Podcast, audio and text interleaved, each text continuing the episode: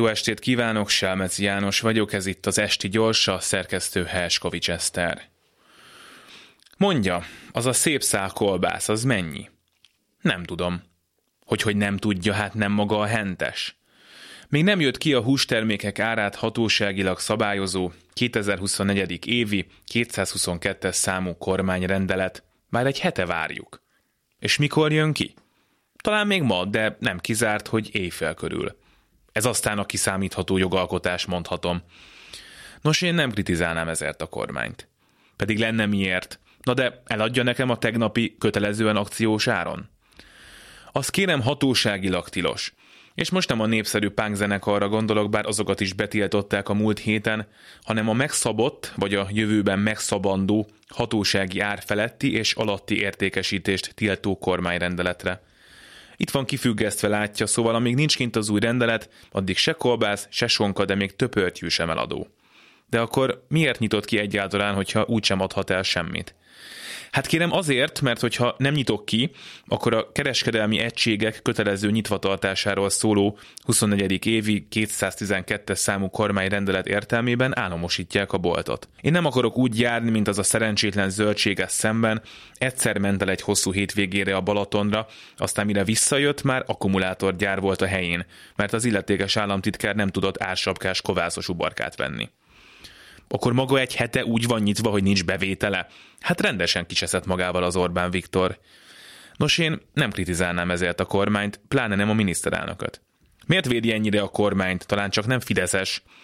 Hát, um, izé, nézem mindjárt, hogy van-e erről valami rendelet esetleg, mondjuk kötelező pártszimpátiáról szóló vagy ilyesmi, de nem találom, szóval nem, nem vagyok Fideszes.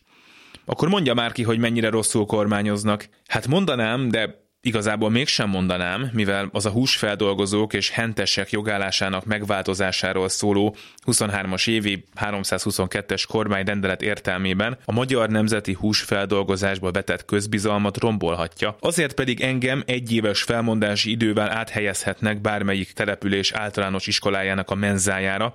Nekem kérem, egyrészt családom van, másrészt senki sem tölti úgy a hurkát, ahogy a miniszterelnök úr a pé er fotókon, harmadrészt pedig, ahogy az a hangulatjelentésben is szerepelt, a hentesek kitűnő hangulatban az ástoppok és a húsértékesítés iránt tanúsított kirobbanó lelkesedéssel várják az ukrajnai békét, a brüsszeli szankciók eltörlését, valamint a hústermékek árát hatóságilag szabályozó kormányrendeletet is.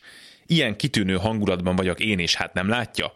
Hoppá, ide nézzen, frissült a közlöny. Na, mennyibe fog kerülni a kolbász? A rendelet értelmében kétezer forint kilója.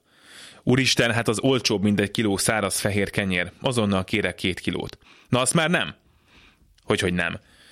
Mert a vesztességgel is kötelezően eladandó termékekről szóló kormányrendeletet még nem egészítették ki a kolbásszal, úgyhogy én ezt a gyönyörű szálat most itt maga előtt meg fogom enni. Holnap meg ezt az egész kócerájt a húsokkal meg a céggel együtt eladom a Lőrincnek. Ő valahogy a vesztességgel árult termékekkel is milliárdokat tud keresni. Aztán, hogyha munkanélküli leszek, és végre egy rohadt rendelet sem vonatkozik majd rám, megyek és megdobálom tojással a parlamentet. Micsoda? Magának van tojása? Hát bármit megadnék egy rántottáért, de az ástoppok tizedik meghosszabbítása óta sehol sem lehet tojást kapni. Pult alól mennyi? ötszáz darabja. És nézze csak, pult alól banán kolbász is.